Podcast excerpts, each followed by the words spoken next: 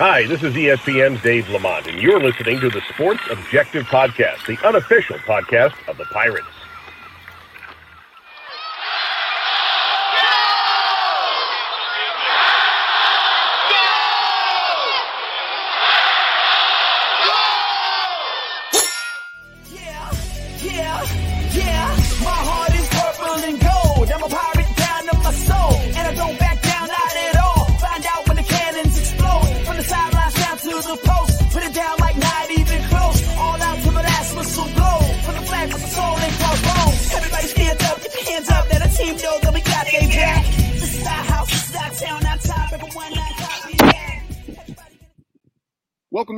Sports Objective. We appreciate everyone tuning in here on a Thursday afternoon as we're going to be talking East Carolina Pirate baseball uh, with the guy who just exhausted his eligibility in the purple and gold. Um, but right now, I'd like to welcome into the show a former East Carolina catcher, and it sounds weird using that word "former" in front of uh, his name, but uh, former East Carolina catcher Ben Newton. Um, we appreciate your time this afternoon, Ben. Yeah, I don't like that. I don't like that word for, former, but I appreciate you having me on. Looking forward to it. No doubt. Um, really appreciate the time and and like you said, um, I know it. You know, here just over a week out uh, since we had uh, unfortunately lost that game three in the Super Regional against the University of Texas, but um, tremendous Pirate career. I know you really enjoyed your experience in the purple and gold. But uh, you know, before we dive into that, um, just tell Pirate Nation a, l- a little about you because I know you're from Colorado. You, you were born there, and um, you know you're in Loveland, Colorado, which, um, for those that aren't familiar, about a north, uh, excuse me, an hour north of Denver and an hour south of Laramie, Wyoming. Yeah, so just like what you said, uh, grew up in Loveland, Colorado. Um, Colorado's not a big baseball hotbed, obviously. So I, I mean, I played every sport growing up. Um, probably my favorite sport growing up was hockey. I played hockey up until high school, and then I just kind of narrowed it down into basketball and baseball. And then um, entering my senior year, that's when I finally made the decision like I want to go uh, play college baseball. And I, I mean, I still played basketball and all through high school. And then not a lot of people know this, but out of high school, I actually went to a small school in Kansas. It was a Division two school named uh, Fort Hays, and then I went there for a year and redshirted. Um, after that, I transferred to a junior college in Colorado, really small junior college. Uh, it was called Northeastern Junior College. It's in Sterling, Colorado, which is about is basically Nebraska. Um, I, it's not Colorado at all, really. It's a really small school. We play all the uh, junior colleges in Colorado, and I was there for two years. And then on my second year, uh, got recruited by ECU. And first time ECU called me, like I had never heard of ECU to be honest. I uh, I checked my phone. I said voicemail from East Carolina University, and I was like, man, I thought there was just North and South, but uh, quickly got educated that no, East Carolina is a pretty big school, pretty big baseball school out in North Carolina, and man, I was really excited once I figured all that out and put it together that they were getting a hold of me. Um, so yeah, after junior college, made my way to ECU, and then you guys have seen the rest. Yeah, no doubt. Um, the um, the tradition of the East Carolina baseball program is obviously, um, you know, very uh, very proud and a lot of success down through the years, and uh, this year was no different. Um, but you know, talking about your childhood there in Colorado, you talk about your background in hockey, and I thought that was the case. I, I thought I was remembering that correctly um, without a- asking you about it pre-show. But uh, you know, so what position did you play? W- were you a goalie? And um, you know, talk about um, just your background in hockey. And uh, I know obviously you have the Avalanche, and then um, just talk about you know, just being a hockey fan and uh, you know, hockey player growing up? Yeah, um, everyone asked if I was a if I was a goalie just because I played catcher, but I was actually a defenseman. Uh, the reason I was a defenseman was I had those slow moving feet, couldn't play forward. But I mean, I think hockey kind of set a big background um, just in my athletic career, just because it's a real competitive sport, um, especially in Colorado. I played for some um, ex pro coaches. So in uh, in northern Colorado, where I'm from, there's a minor league hockey team named the Colorado Eagles, and then I played for the Colorado Junior Eagles. And a few ex players would be our coaches. Um, I remember one was Aaron Grossel. He was a fun. And then we had a uh, another big coach in my life came from hockey was Mark Devine, and Coach Devine played played uh, college hockey played professional hockey, just played hockey at a high level, and he would always get on us. And he was so talented as a hockey player that we would be like in middle schoolers, and he would he would shoot the puck at you, but he was so good he'd perfectly like miss your head to like wake you up and get you locked in. Um, he's probably the first coach I ever played for that would legit just chew you out on the ice, but at the end of the day, he was like an Italian guy, and he had that voice. He'd come up to him like, "I love you, brother." um, so yeah, I mean, hockey was a lot of fun growing up. Um, big Avs fan right now. They're in the Stanley Cup playoffs, um, winning the series three to one. Going to watch that next game and hope they win the cup. In addition to uh, you, your fandom there with the Avalanche, um, obviously you have the Rockies, the the Nuggets, um, the, the Broncos right there. Um, you also had the University of Colorado, which you know doesn't have baseball, but just talk about uh, you know growing up, and you mentioned playing basketball as well. You know, who were some of those teams you pulled for, and you, you know your favorite athletes in those sports? Yeah, so I mean, um, on the college aspect of baseball, like not a lot of people know, there's there's only two Division One schools that have baseball in Colorado, and one of them is Air Force. So if you're not really looking for the military, that literally only leaves leaves um, University of Northern Colorado as a uh, Division One baseball program inside of Colorado. And uh, so, yeah, I mean, you really look up to the Rockies. I grew up about an hour north of Denver, like you said, so always go to Rockies games growing up. Um, that was kind of surreal a little bit looking in the Texas dugout, and there's Tulo um, coaching them just because, like, growing up in Colorado, Tulo was kind of the man, especially when I was right at that age where I was starting to understand baseball and really watch baseball, man like every kid in Colorado had a Tulo jersey. Every kid in Colorado looked up to Tulo. So I mean, that was just cool to see him out there and think about, man, I've come a long way in my career for sure. And connecting the East Carolina baseball program and the Rockies, right, I guess it was right around the time you were being recruited by the Pirates, and then uh, arriving in Greenville was when Jeff Hoffman uh, was wearing the, the purple and black for the Rockies. Uh, so uh, I know you have probably some familiarity with Jeff. Yeah, exactly. Uh, like I said, I was being recruited. I heard about ECU, and then you start putting the pieces together. And you're like, man, this this guy was a former pirate, so it was pretty cool to just see it kind of come full circle like that. Playing the position, uh, you know, or, you know, being behind the plate like you are, a catcher. Um, when did you when did you um, become a catcher? and that's something that is certainly not for everyone. A very challenging position, so many intangibles, you know, toughness, leadership, et cetera, are required to be an excellent catcher. And uh, you know, especially you know when you're doing it in an environment like Greenville, North Carolina, where it gets so warm toward the end of the season. But uh, just talk about your background there. When did you start uh, catching? And uh, in addition to catcher, what other positions did you play growing up? Yeah, so my main position was a catcher ever since I was 10 years old, which is pretty early when you think about it. But I mean, I played third base and I played like shortstop a little bit and a little bit of second base. But I think I really just started catching when I was 10 years old. I think what got me back there was um, I always had a high baseball IQ, even from a young age. I just always learned the game at a high level. And that's where that's what got me back there to start was just I knew I could help the team that way. And then, you know, I got a I had a lot of great mentors along my way. I think when I was younger, um, a guy named Logan Moore would come and work out with us every now and then. He's a former minor leaguer. He's still playing in um, professional baseball right now, and he would come work with me as a catcher, and he would just teach me a lot. And then as I got older, um, at my junior college, I had a lot of former catchers that um, taught me.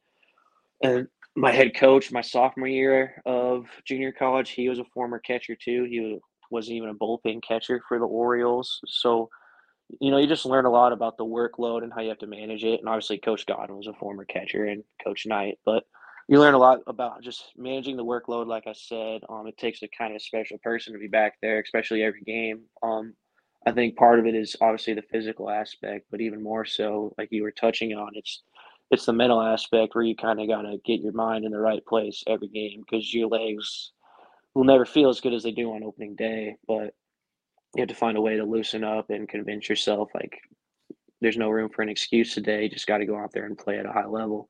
And I mean, I like the challenge a lot because it's just there's a lot of ways you can impact the game behind the plate. That's why I loved catching. Just you can receive well, you can block well, you can throw well, you don't always have to be hitting well to have an impact on the game. There's just every single pitch you can have an influence on how the game's decided. No doubt about it. And uh, let's dive a little bit more into your uh, your recruitment to East Carolina. You talk about getting that phone call and the voicemail, and you know doing your research to figure out exactly uh, what East Carolina University and the baseball program was all about. But um, you know, was it uh, I guess Coach Palumbo that had left you that voicemail and just talk about getting to know Coach Godwin? As you mentioned, he was a catcher, and of course uh, works with the catchers, and uh, and then you also have Coach Knight. Uh, AK had played the position for, for Coach Godwin at Ole Miss. Mm-hmm. So I guess it's kind of funny when you're in a small junior college in Colorado. You hear from a big time school like Coach Palumbo called me, called me the first time, and I was like, "Man, that was cool," but I'm probably never going to hear from him again. Like I'm sure they're going to find somewhere closer to them in a warm weather state. And you know, Coach Palumbo kept calling me. Uh, eventually, he came out to watch me play in Arizona, and I played well that game, and he ended up having me out for a visit. And as I met Coach Godwin, I remember sitting in his desk on my official visit, and Coach Godwin looks me in the eyes, is like, "Don't come here if you don't want to work hard." And you know, as a recruit, you think, "Okay, that's interesting, but I think I can handle it." Then you come there as a player, and you're like, "Man, these guys do work hard, and that's why they're so good." But yeah, like Coach Palumbo recruited me, got to meet Coach P a lot, got to meet CG, and then eventually AK came. Um, I think it was that summer or that fall that I'd already been there. Um, AK was the catching coach that first year. I was, or actually, CG and AK were both the catching coaches when I first got there. Um, helped me out a lot, and I think the biggest thing was, like I said, they both just from a mentality aspect, they don't tolerate you not being ready to play or being ready to practice, and that's every day. No doubt about it. Uh, I've heard Coach Palumbo over the years uh, specifically, you know, the last last year or two in different interviews, and I think even this year's East Carolina Baseball Media Day when he was addressing the local media, uh, just talking about how Coach Godwin is, of course, very direct and uh, saying to prospects exactly what you just said: uh, don't come to East Carolina if you don't want to work hard because it's not going to go well for you, basically. And uh, Coach Palumbo said, uh, you know, he kind of laughed and said, "Hey." uh, that, can be a good thing and a bad thing, but you, you, know what you're getting before you sign on the dotted line, so to speak. Yeah, exactly. You kind of, and the funny thing is, is uh, like I said earlier, when you're a recruit, you think you know what they mean when they say they work hard, and then you get here, it's a whole nother level. But it's good for you. It gets you better. It gets at the very least you become a better person. So I mean that's a big testament to the program in addition to East Carolina, before um, choosing the Pirates, and you know, what other programs did you consider out of Northeastern Junior College? Um, you know, ECU was my first visit. Um, my first Division One visit, I should say. It was kind of I was going to base base all of my recruiting on how that visit went, and I went to ECU and I had a good visit there, got a good offer, and that was kind of the rest for me. I didn't take any other visits. Um, I think my next in line was going to be uh, Cal Poly in Cal- California, and then also I really liked. Um, there's a great Division two program named Colorado Mesa out in Colorado. They're in the. I feel like they're playing for the D two national championship every year, um, and that was also really high on my list. Yeah, certainly uh, familiar uh, a little bit uh, with with them on um, D2 ranks, and because uh, a good friend of mine who's actually at App State now, Britt Johnson, he and uh, Kermit Smith, the head coach there at Appalachian, uh, they had been at Lander down in South Carolina, and they had made uh, two trips to um, the Division Two College World Series in Cary, and uh, so some a lot of those powerful Division Two programs. I'm a little familiar with them because of that, but uh, you know, you talk about working hard. You know, I guess what arriving on campus in the fall of 2019. Uh, summer 2019. Yeah, summer summer 2019, of course. Uh, and when you got on campus, just talk about you know just making that transition from the junior college ranks to everything that Division One baseball at that level entails, as far as as far as uh, strength and conditioning. And uh, I know you know you have mission week and everything with fall ball.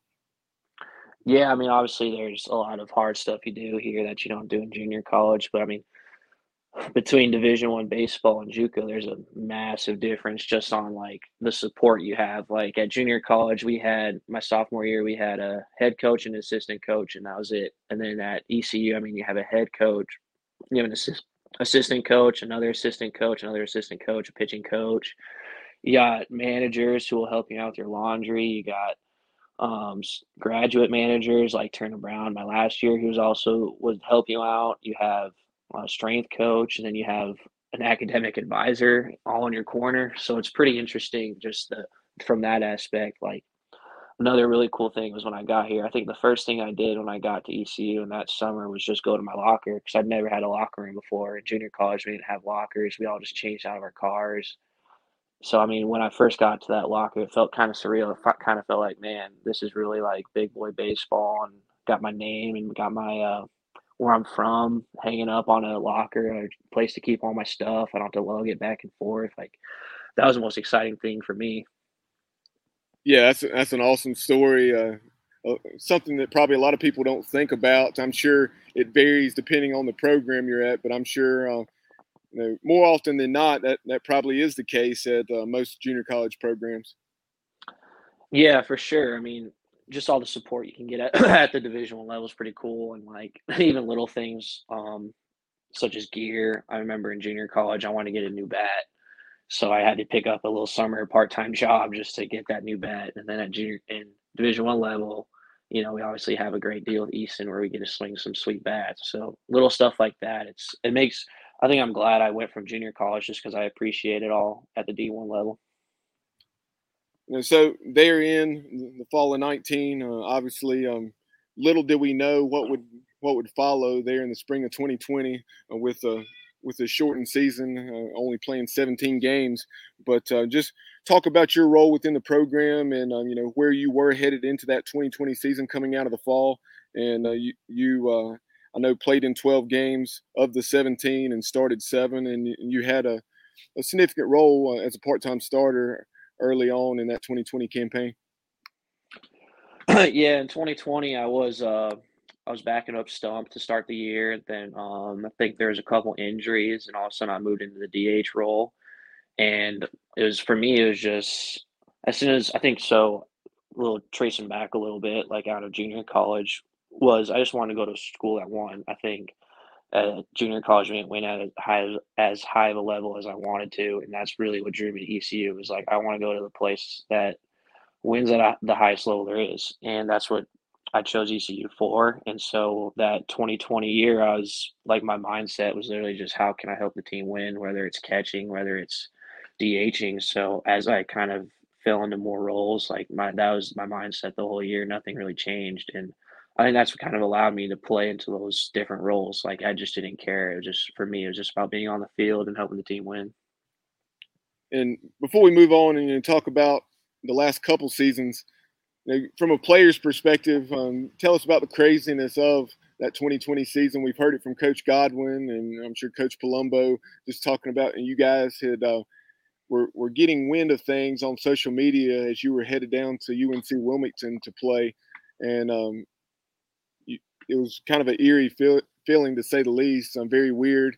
And then uh, you had the series with Columbia that weekend canceled. You're trying to find a new opponent. So, I mean, Coach Godwin obviously and the staff were. And then all of a sudden, everything just came to an end.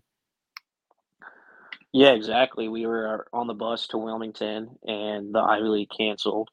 And then we put it together that well, Columbia's in the Ivy League, and then before our Wilmington before we get off the bus. I remember CG tweeted like, "We're looking for an opponent because Columbia's not going to be here," and we thought nothing of it. Maybe it's just the Ivy League canceling their season. Um, and then we played the Wilmington game, and then by the time we were back on the bus, or maybe I think shortly, probably late into the night, because you get home a little bit late on that bus ride. Um, the NCAA baseball had tweeted that they canceled the um, canceled the College World Series, and it's just kind of a lot of uncertainty. I think with the rest of the world too. You're like, well, I don't know much about this disease going on. I don't know much about anything, but all of a sudden the baseball season's canceled, and, and it just happened over the course of one of our baseball games, and it was just the most bizarre thing ever. We had no idea really what was going on. I remember CG told the team, he said, I really just, I'm gonna be honest with you guys, I'm not sure what's going on. And we tried to practice and canceled practice, and I just, it was all kind of a blur. And then all of a sudden the season's over, which it was obviously hugely disappointing. I think the most disappointing part was just some of the outgoing seniors. Um, I know, I think Barber just for their senior year to end like that um, for Barber, and Barber didn't come back. It was just really disappointing because um, Barber came back from a hip injury probably one of the nicest guys on the team. You just want to see him see his career through. So, yeah, it's definitely it was a weird, weird, uh, weird time period. No doubt, and uh, you know, in the fall of 2020, you had East Carolina football not playing its first game until the the last weekend of September. So, you know, remind our viewers and listeners what it was like for the baseball program in the fall of 2020. Yeah, I think we uh we tried to have it as normal as we could. You know, I think obviously there were different rules in um, in the classroom, and then different rules in the weight room, and different rules inside of our facility. We were just trying to stay spread out and wear masks and whatnot. But we tried to have it as normal as we could. Um, I think a big difference was we didn't get to have any outside competition. Um, usually, every fall you'll play a school like Virginia or like Liberty, and it's just nice to play a different team after you're playing each other all fall, but we didn't get to do that. But like I think we really just try to keep it as normal as possible. You know, obviously you get kind of you get kind of used to all the uh, new nuances, new rules with COVID that just becomes a part of life at that time period. You just I think the happiest thing is you're just happy to be out there playing baseball. Everything that comes with it, you're like, fine, I'll deal with it. I'm just happy to be out here again uh, one of the things um, that it was good that the NCAA did it, and guys like yourself, as, as well as several others, you know, received that year of eligibility back. But it certainly, uh, you know, some unintended consequences there on the back end with um, Coach Godwin and and Coach Palumbo and the way they have to manage things, um, trying to uh, to work all the numbers out to get them where they need to be with the. Because uh, like right now, I heard uh, Coach Godwin in a recent interview earlier this week just saying that um, our 11 point seven scholarships are actually um, not all spent, but because of you know some of the roster situations, you know, with the with the numbers that you're working with there, that um, we cannot spend that money really. Yeah, it's an interesting thing that's happened. Um, I think they've done a good job just with how upfront they are with the players, just because you know it's they are controlling it as much as they can, and as a player, you want what's best for you and best for the team, and I think what they've done is just be real upfront about it. Definitely, and um, you know, and so going into that 2021 season, uh, coming off the weird 2020, um, just talk about your role as a part-time starter. Um, very much like it was in 2020 behind Stump there, uh, splitting time with him. You started 22 ball games, 14 of those behind the plate. Uh, a very solid season for you. I know uh, you guys are focused on quality at bats, not your batting average, but you hit uh, 325. Um, and you had um, several multi-hit games, and uh, I remember one game specifically against Charlotte um, where you where you had a three-hit game. Yeah, that was uh the three-hit game was awesome because uh, I got a I got one funny story about that game. So um, pre we're not allowed to have our phones in the facility, and pre-game, Coach G saw me with my phone in the facility, and he lit me up and I was like I've never been so nervous for a baseball game because he found me with my phone and obviously never made that mistake again but I think I was so locked in cuz I was like man if I don't play good CG is going to send me he's probably just going to send me home for the rest of the year but yeah that game was a uh, also cool thing about that game was my parents had flown in for that game so I was also ready to go on that aspect but like you said, in uh, 2021, uh, backed up Stump and had some DH starts in there too. Um, I mean, a big thing for me, like I said earlier, where I just wanted to win was I knew going into that year, my role was going to be pretty. It's going to be fairly big just because there's four game weekends and a big doubleheader. Um, I just knew that I was going to obviously be catching one of those games, and my biggest thing was I just didn't want there to be a difference between starter or backup catcher. I think on some teams you could see there be a notable notable difference between the starter and the backup, and when the backup was in, uh, we would take advantage of it. You know, steal bases or whatever. So I think a big thing for me was I wanted to help Stump stay fresh, by catching that game, but also just had there not be a had not let there not be a difference between me and me and him behind the plate. Like the team that I guess wanted to keep the pitchers confident. You know, I talk about your your numbers on the whole. Um, you know, in preparation for this interview, I was looking over um, the numbers from that season in your bio, and uh, I, I, know you were very good with with two outs. I know that's a big emphasis within the program as far as hey, just because we have two outs, you still have a third of the inning left, and so on. Uh, so just talk about um, that, um, you know, the approach within within the program and what Coach Godwin uh, and staff uh, communicate to you guys because I know you were very good uh, uh hitting I think something like 350 with two outs and driving in a lot of runs. Yeah, I think it's uh, just the mindset we have as hitters. Um, some teams there's two outs they might get ner- they might think oh crap we need to hit to score them and for us we get kind of excited because we know two outs if you get a hit and score them like the team's just to be fired up and we feed off of that energy so I think just that little mentality flip where it just it excites it excites the hitters to be in there with two outs, runner in scoring position. So uh, in 2021, Pirates earn a host spot um, you know, for a third consecutive season, and uh, just what are your memories of that 2021 Greenville Regional and uh, you know that come from behind win over Charlotte's, where uh, that was one of the loudest um, you know games in Clark-LeClair Stadium that, um, probably until this season. Yeah, that so that was my first time hosting a regional. So that was my first time experiencing that, just seeing that magnitude of fans. I've never seen that in a stadium before. Um, that Charlotte game was definitely the most memorable. I think I remember Bryson's hit the most, and then Bryson's, or actually Bryson's hit followed by Hoover's hit was just two key moments there. And I think also my greatest memory was uh, watching Bryson make that flying catch in center field. That was pretty pretty amazing. Um, but yeah, just winning that regional all together as a whole was a great experience. Seeing each guy have different moments where they succeeded was really rewarding as a teammate. And then uh, you know, moving on to the Nashville Super Regional, and you know, going against uh, a Vandy program that's had so much success over the last you know two decades or so under Coach Corbin. Um, just talk about that experience because uh, you were able to get significant uh, reps there in Nashville, and I know that uh, you know obviously paid dividends. You know, moving into your senior year. Yeah, in that uh, super regional, I got a pinch-hit at bat late in the game one. And like I said, that was also really cool just to see that atmosphere and SEC atmosphere with a ton of fans and a ton of our fans too, which was even cooler for me. Was like we traveled really well into an SEC atmosphere, and they our fans held their own. You could hear them loud as day. And what was really cool about going to that regional was everyone talked about uh, Kumar and Leiter, but I mean we were just as confident with our one-two of Gavin and Wiz. Um, Gavin and Wiz both did a really good job. Gavin toed the line with Kumar and on the national stage, and yeah, it was a great experience that really led us into the next year too.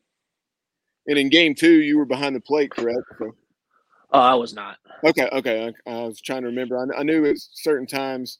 Okay, so uh, you know, moving into to this season, or actually before that, uh, as far as Carson Whisenhunt, um, no need to rehash everything that went on there. Um, but at the same time, you know, you talk about the tremendous arm that Carson is, uh, one of the top, in some people's opinion, the top left-handed pitcher in the country. And I know he's currently pitching up in the Cape, so uh, you know, you know, working with him um, behind the scenes, you know, fall and, and practice, just and talk and talk about Carson and you know everything that he, he has the potential to do uh, long term in his career. Yeah, I mean, obviously he has the potential to play uh, professional baseball, which is, I think we come across a lot of those players in our program, but it's something that you shouldn't take lightly. The the opportunity to play professional baseball is pretty sweet. Um, Hunt, obviously his stuff is just a different a different kind of stuff than a lot of people you catch. He has a really live fastball, really good changeup, and a really sharp curveball that you just don't come across all the time either. So going into 2022, I mean, you knew you had the chance to, to be the guy with um, you know, Stump moving on into professional baseball. So uh, just talk about um, you know the battle for that position. You also had you know, Justin Wilcoxon, and then also uh, McChrystal. Yeah, so I mean, I look at catching position as it's always going to be by a committee. There's always going to be multiple guys that have to get back there, and uh, I wasn't really sure what my role was to start the year. Um, Jada was a starting catcher start the year, and I was catching a few games here or there, and then eventually I came into the starter role, and I guess I kind of took it and ran with it. But yeah, I mean, it's just for me, it was never the mindset of oh, I need to beat this guy out. It was just there's going to be multiple guys behind the plate, and you just got to be the best version of yourself each day. So throughout the, the beginning of 2022, obviously so many um, ex- high expectations and understandably so, but um, the first half of the season didn't go the way anyone would have liked for it to. But uh, you guys, to your credit, um, you know, kind of circle the wagon, so to speak. They're halfway home. Um, there after a series opening loss up at Cincinnati. And I know Coach Godwin spoke publicly as far as the way um, from that point on, um, you know, Cooch, yourself, etc. There was really more of a, a player-led uh, atmosphere uh, there within the program. So just talk about that, uh, what you can.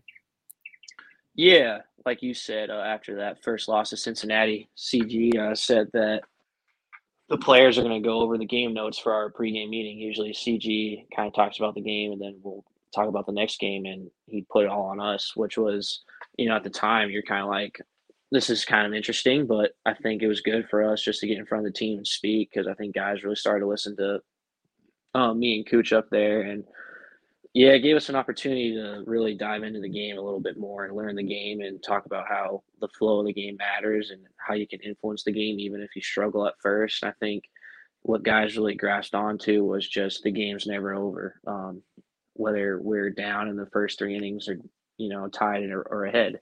The game's never over. You have to keep playing the game. And I think that's what helped us with our comebacks a lot. We had a lot of comebacks in our win streak, and I think we can test attest a little bit of that to just us talking about the game and what you realize after the game is like at certain points of the game when you're inside the game you might think man this isn't going our way we're not going to win today and then you reflect after the fact and you realize, man, this game was within reach. My mindset was just wasn't right, and I think that's what really helped transition as well.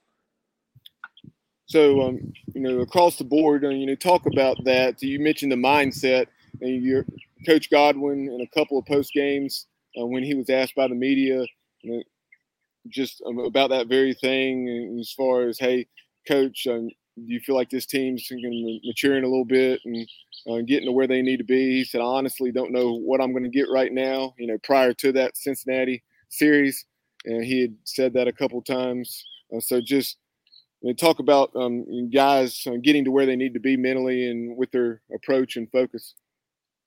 Yeah, I mean, it's just it's there's different learning curves for different players and different learning curves for different teams. Um, he'll tell you, Coach G will tell you too, like each team has a different story. Um, I think last year, or I should say the uh, 2021, we had a lot of older guys that had an understanding of their role and kind of had a plan for how the year would go and how to respond to certain things. And in 2022, it was a little different than that. We had a little bit more, um, a little bit more finding our way. And I think another thing is as the year wore on, was when we were winning games, it was coming from a ton of different sources on, our team. There were different guys supplying different moments in the games that helped us win. It wasn't always just one or two guys. Yeah, no doubt. Um, definitely saw contributions from a lot of places, and and early in the first half of the season, uh, you saw what the team could be. It just wasn't there consistently. But then, uh, you, to your guys' credits. Uh, you, you put it together, uh, 120 straight, which is the longest win streak in East Carolina's storied baseball history.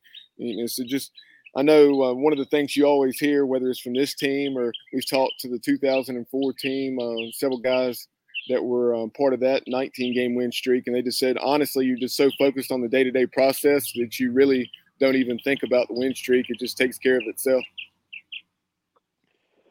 Yeah, exactly. Uh, you don't really want to talk about the win streak or anything because we're weird baseball players that think it might jinx it. But yeah, I mean, you look back and you're like, holy cow, 20 games in a row, like that's unreal. But in the time, it's just, all right, we won yesterday. We're let's try and win today.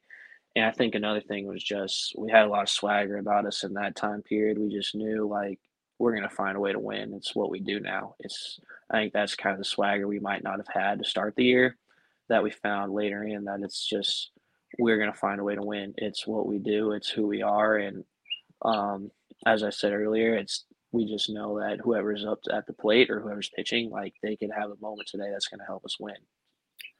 And one of those things, or you know, some of those things rather, that uh, really you know, started that win streak and kept it going is uh, you know you had Ryder Giles, you know, make make that decision, you know, go into Coach Godwin and talking about becoming a pitcher and doing what he could to help the team and you had Zach um, bumping over from second base to short and just playing uh, remarkably well there, only having five errors on the season, which is just unheard of for a middle infielder. Period, um, especially a guy that um, played that much shortstop.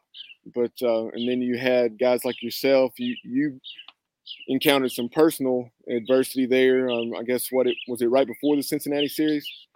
Uh, yep, yeah, it was. So, so you had gone back home to to Colorado um, for that situation. Uh, uh what a, a, death in the family. Yeah, my uh my grandmother passed away. Um, I think it was. I flew home that. Uh, all I know is I missed the Sunday VCU game, and then I missed the Tuesday NC State game. And I flew home, and then well, that would another crazy story is on my drive to the airport. I run into a deer.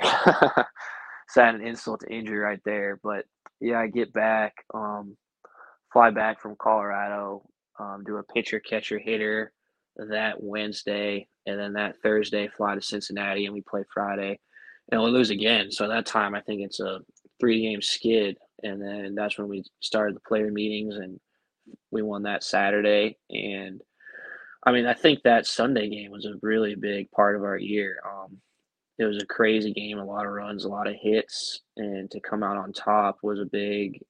Because I mean, when you're struggling as a team and you're in one of those battles against, it's just it can be easy to let go of the game and lose. And we held on and won. I think that was a big kind of like we understood from that game that we have a chance to win a lot of games or at least hang into games and stay in the fight.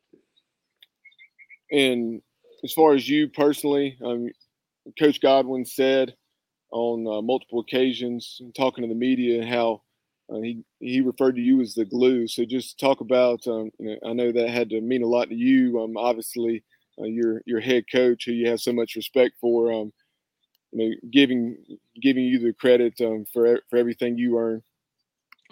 Yeah, I mean that's a huge, um, huge compliment from Coach G um, to be called the glue of the team.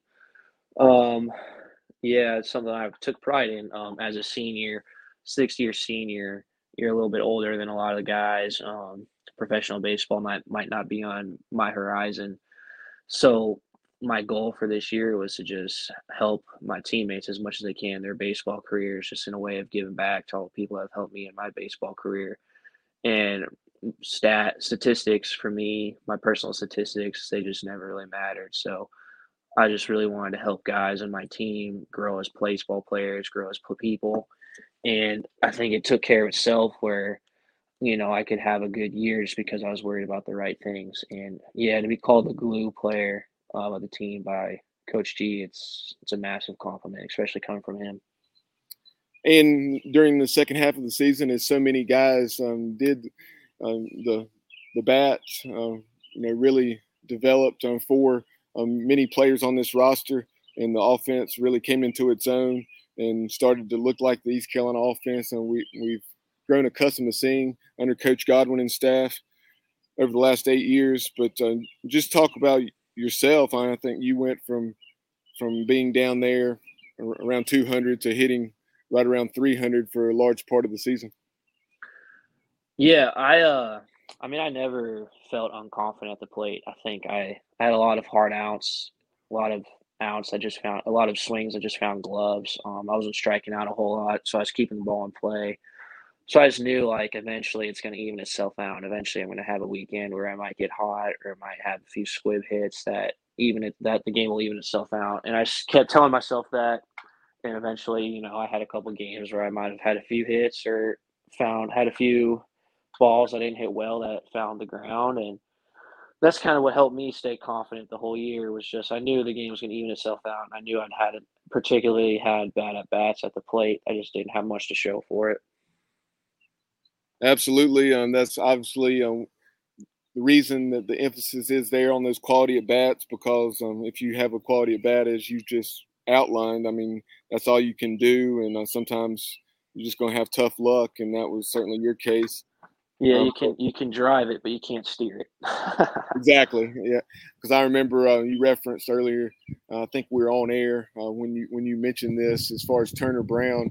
But I remember uh, I don't remember if it was Turner's junior year, but there was one year where his average um, wasn't very good, but he had so much tough luck uh, that he was probably the the best 230 or 240 hitter in the country. Yeah, I mean, I think kind of in that same realm, it almost reminds me of Starling this year. I think Starling would go up to the plate, and I would see his batting average on the on the board, and I would be like, "Man, that's just not right. Like that's a little low because he's been swinging good." But yeah, Starling in that same aspect, like I don't know what he finished at, but it was I want to say it might have been lower 200s, but it just never felt like he was a lower 200s hitter. Just he kept putting together a lot of at bats. So we, I think another thing is we just all had confidence in him as as his teammates. We know how good of a hitter he is. That we know that you know, he's he's still a totally capable hitter up there. Yeah, like you said, uh, that's funny you bring up Jacob Starling because uh, when when he came to the plate there and down a run in the the top of the ninth in game two against Texas, um, I had a ton of confidence that uh, that he could deliver, and uh, he sure surely did. Yeah, yeah, he uh he might not want. He'll be fine with me saying this, but I mean, I don't think he was playing at 100. percent He had that broken foot. No, it, it, it, was it was evident watching him run the bases. Yeah, so I mean, he won't use it as, uh, use it as an excuse, but I mean, the, you play a certain number of baseball games in a year, like your body's going to wear on you, especially if you're also having something ailing you. So I mean, I think as he heals, he's going to be a real special player. It's funny you, know, you bring up the fact that you did an excellent job with two strikes and um, not striking out much, uh, 22 strikeouts on the season, and I mean, you walked 15 times, but you also got hit by 12 pitches, which was the, most on the team, despite having anywhere from like 75 to 100 at bats um, less. And I know in previous seasons you'd been hit by a significant number of pitches. So uh, just kind of talk about that and you know, the way you had a way of uh, finding your way on base via the free pass, even when you weren't getting base hits? Yeah, my my uh my goal this year was I wanted to be one to one, um, out to walk ratio. And I guess with walks, I I factor in hit by pitches, obviously. So I did that this year, where I was a little bit better than the one to one ratio, which is I was pretty proud of. But yeah, I guess um I don't know what it is. I've always been hit in my career. I have no idea why. I don't know if it's I have an ugly face or what's going on, but I think another thing is is I just don't move. I uh, especially with two strikes when I see the ball coming at me, it's like, well, you just kind of just bail me out. I'm not going to move. and like I mentioned earlier on, I mean we're only a week and a half out since the season ended, um, but just you know talk about um, you've had a little opportunity to to reflect on what you guys were able to accomplish. Uh, you know, the 20 game win streak, uh, winning a, a, conference championship both regular season and the tournament for the first time ever. You know, hosting a four straight regional, hosting the first ever super regional on campus um, with that number eight national seed. So just you know, um, now that you have had a chance to reflect at least a little, uh, you know, uh, what, are your thoughts on everything the team accomplished? Yeah, I mean it's pretty crazy everything that we accomplished. Um, I think a lot of there's a lot of things that as a fan you think should happen, but they just aren't easy to do, especially when you're inside of it. And I think of like sweeping Wilmington midweek, sweeping um, Campbell midweek. Um, I think about the game against Memphis where their guy has a no hitter and Mayhew has a perfect game, and the game can go either way. And even though Memphis isn't a top tier team, like it's still a game that's just still a college baseball game. I think that game we found a way to win, and then we go on the win streak, and we have we win the regular season, and then we win the conference tournament. And that was the first time in CG's coaching career that we've done both, where we've won the regular season and the postseason tournament. or American championship, and then to host another regional, and then to get the national seed. And I mean, so when you get the national seed, everyone just assumes, well, we're going to be hosting a super, but it's no, you still got to go win your regional. And our regional wasn't particularly easy. I think that Virginia game was just a testament to that. And then you got to go, um, and like just hosting that super regional, the first one ever on campus, was an amazing experience too. And like I was saying earlier, like um, it's not easy to just do what you're supposed to do. Um, like I think our game against Coppin State, where we just you know played really well as a team and won by a good amount of runs, like that's the expectation. But it's still not easy to go out there and do it. I think the previous year is just a testament to that against Norfolk State. Like it was a really close game until Franny got a swing off there. So I think that's the coolest thing about this team is we found a way to just do things that a lot of teams, you know, we did a total amount of things that a lot of teams can't say they did. And I like I'm referencing all the midweek wins, all the the regular season, the postseason, all those accomplishments. It's pretty cool that one team could accomplish all that. The atmosphere, um, both at the regional and super regional, and uh, we have a good atmosphere throughout the season. Um, but just just by the nature of the number of games that are played versus, um, especially football. I mean, when when you're playing right at 30 home games in the regular season. It's tough for for everyone to to get out in in those numbers for each and every game. But um, and you would expect, and with everything that's online in the postseason, playing for a championship, um, obviously the the intensity uh, takes a notch or two up, um, to say the least. But just talk about that atmosphere at both the, the regional and super regional and um, Pirate Nation. Just continue to uh, you know, make an impression on the nation because Gregg Olson on ESPN, uh, the the color analyst, uh, the former uh, Baltimore Orioles Hall of Fame pitcher, he he had played at Auburn. He said, "I've never seen anything like this." Yeah. So my favorite regular season game was the Campbell game, and I was thinking to myself, "Man, that was a regional type atmosphere." And then the regional came, and it was a whole nother level. and then I was like, "Man, that was pretty cool." Then the super regional comes, and it finds a whole nother level. And I, I just don't know how Pirate Nation was able to do that, just keep finding new levels. And then what was really cool is like you're catching up to start an inning and you get the announcement that uh we set another record for attendance and the crowd goes wild. It's pretty surreal just playing in front of that many people and having them pull for you on the on your side. I think my favorite game of the of my favorite game of the regional was definitely that Virginia game. Just playing under lights is special and playing under lights in front of that many fans is cool. Um, my favorite moment probably in my whole baseball career, I would say, was just when Zach gets that Zach comes in from shortstop and gets a I think he goes walk, punch out, punch out to end the inning or end the game. And just hugging him after that punch out, man, that was the coolest thing ever. Just because it's a night game, it kind of sets the sets the table a bit more, and fans are going crazy, and you're just celebrating with a couple of your best friends, which was really cool. And yeah, like I said, the the super regional.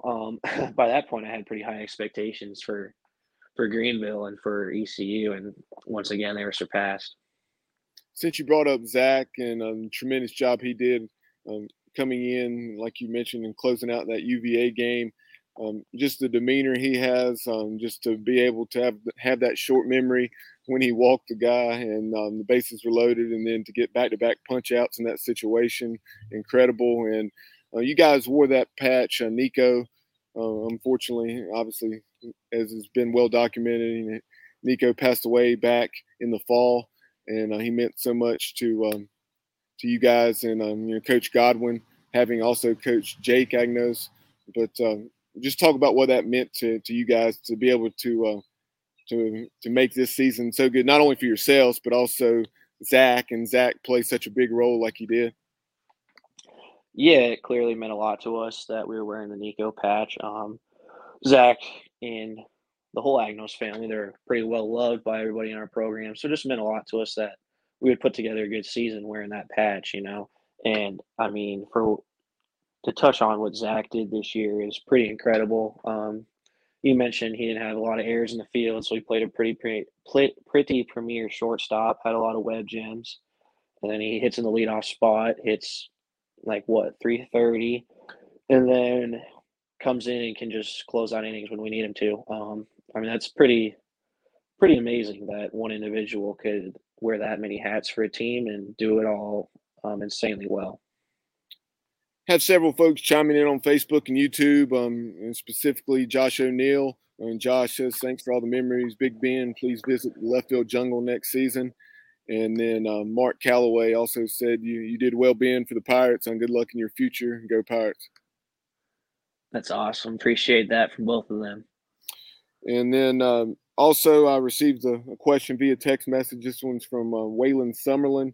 Excuse me, correction from Tom Earnhardt. Tom Earnhardt uh, said, "Could you ask for Ben's assessment of the catcher position in ECU moving forward, um, both with um, obviously Wilcoxon, and then you have um, and then you have some quality catchers coming in with the class of 2022." Yeah, so I mean, obviously, I don't know the recruits, but I know uh, J Dub and Ryan really well. Um, I think J Dub and Ryan both have, I mean, where they started last year and J Dub where he started a couple years ago as well. They have, I mean, they are not the same guys. They've grown so much. Um, I think they're both they they both kind of would drive me crazy at times just because they want to learn, but they're both total sponges. Um, they both learned a ton this year. And I mean, I have complete confidence in both of them. So, I mean, it's going to be a battle for who's the guy. But like I said earlier, catching is going to be, it's a job where you need multiple guys. And it's in great hands. They're both super talented players. They're both great people. And they're both to, they're both to do great things in different aspects for the team, whether it's catching or hitting. I mean, you saw J DH a lot this year and did a great job. But then Ryan has a great bat as well. I mean, they can both be great players and both will be great players. So I mean, I'm pretty excited to watch them develop just just from a fan perspective, just because um, I know how much potential they both have, and I think for them both, the sky is honestly the limit. They can both play professional baseball and will both be great players here at ECU. That's for sure. Yeah, when we saw it in small doses this year, I remember the home run that McChrystal hit down at College of Charleston, and then also, um, you know, obviously uh, Wilcoxon exhibited his power as well. Unfortunately, had the walk off uh, that was reversed. Yeah, it did not count uh, against Bryant. And I mean Ryan, even Ryan too. Um, like I said, so J Dub was the catcher start the year, so you guys saw him behind the plate. He does pretty well back there. Then for Ryan as a freshman to pop back there in the regional against Coppin State, and you know you wouldn't have ever noticed it was a different guy back there, which they both have a ton of talent, a ton of potential, and they both showed it at times this year, which is, you know, really exciting for me. I'm sure the coaches are more excited than I am about both of them. So yeah. As we're wrapping things up, Ben, um, just talk about uh, your future plans. And you, you said, um, unfortunately, your professional baseball is probably not in your future, but you, you uh, have a degree in applied economics. Uh, you're well on your way to a, a master's in quantitative economics and econometrics. So, and just talk about that, and then just broadly, uh, you know, the accomplishments of uh, not only yourself but this team as a whole in the classroom. Uh, you referenced as Rebecca Wade, the academic advisor. Um, just talk about the culture there with um, Coach Godwin, because as much as you guys excel on the field, and uh, you also excel that way in the classroom. Yeah, well, um, First off, kudos to you for pronouncing it right. um, my own parents can barely pronounce that uh, that master's degree. so, like you said, um, I'll have my bachelor's in economics from ECU, and then I mean one of the one of the great things was I always wanted to get my master's, and with I guess I shouldn't say great things, but one of the things that is a byproduct of COVID was I got that extra year. And so I was able to finish my master's at ECU while also playing baseball, which not a lot of guys can say they're able to do. So yeah, I got my master's in quantitative economics and econometrics. I'm finishing that up this summer, and then I should have it and be ready to go. Um, looking for some jobs, like we kind of talked on off the air. Um, thinking about staying in baseball, or also thinking about moving into the financial uh, services side as an analyst or what have you. And um, yeah, the the academic side with Coach G, um, it's uh it's it's a little bit different than a lot of places. I think so. Junior college was my other perspective. Um, there it is. If just have passing grades, that's the that's kind of the expectation. And um, like I said earlier, it's part of it might be there's just there's not as many people to monitor everything. But here, you know, you have Rebecca and you have your academic leaders, and academics are not something CG just ignores. They're at the forefront of everything. He mentions to the team if you have a good test score, he uh yeah, so I mean, so for our team to I think I don't know what it is, but so many years in a row we have had the uh is it a three six GPA? It's pretty amazing. Um I mean that's a thing that for me helped me commit here too is when I talk to my mom and dad about where I'm going to college, their first question's never, well, what's the baseball coach like, or what's the, uh, what's how's the baseball team as a whole? It's, well, what what is the school like? And you know, you talk about ECU and all the programs it has to offer, and then you talk about the baseball team and how well they do in the classroom. And it was a pretty easy sale for me, as it's just a, not only was it a place that I was going to win at, and a place I could play baseball at a high level at, but it was it was honestly the total package, which for me was huge just because I knew probably professional baseball wasn't in my uh, future, but I wanted to get a great degree from a great university. So with that with that degree, like you said, a lot of folks may struggle to even pronounce it. But uh, you know, you know, um, what are some of the things that you would be potentially interested in doing with that degree? Yeah, um, I had an internship last summer with a uh, financial advising group and I like the financial services industry. So I think uh, just ranging from anywhere, honestly, but a couple of the jobs that you look at are just a financial analyst job, which would be a or a credit analyst job would be both two things I would love to have. Um, I'm just now starting getting into looking at everything because uh, I just really wanted to focus on enjoying my last year playing baseball, especially at the collegiate level, and especially at ECU. It's pretty special. I didn't want to take it for granted and stress myself out, so I really just enjoyed it this year, which I have no regrets at all because, like I said, it's pretty special to play at ECU, and when you have people asking for your autograph, like it still was surreal to me every time. No doubt, and like you said, um, not necessarily a good thing on the whole, but um, one of the positives that did come out of the whole COVID situation was that it allowed guys like yourself, and you know, last year you had Matt Bridges and Cam Colmore who got uh, strong starts on their MBAs and um, and other guys as well. Um, they were able to uh, to do more toward those master degrees during their playing days um, than they obviously would have been able to otherwise. Yeah, it's pretty cool to uh, get a master's degree while you're playing baseball. Um, it's definitely is a. I mean, there's not a lot of programs where guys are doing that either. So it's a testament to you know just the academic level that we hold uh, all the players to here at ECU. Well, Ben, certainly appreciate your time this afternoon. Uh, did not intend on going nearly this long, but uh, I think Pirate Nation uh, will enjoy the conversation and whether you know, if they were tuned in right now or if they're checking out the archive. But I really appreciate the time, and I think uh, I can speak for everyone when I say thank you so much for everything you did for East Carolina baseball and uh, helping you know all helping achieve all the success that uh, was achieved during your career. Yeah, thank you so much for having me on. I had a great time talking. I didn't even notice we went long.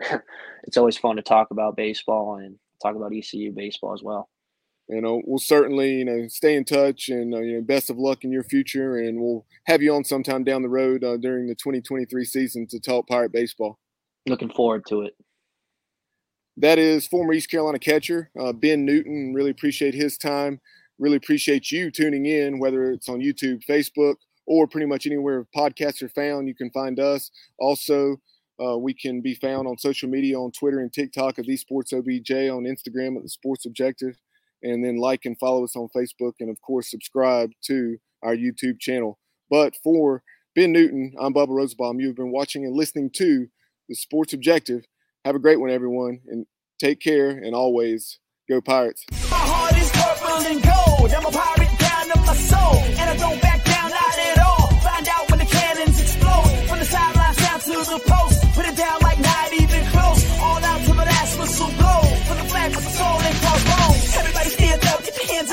team know that we got they back. This is our house.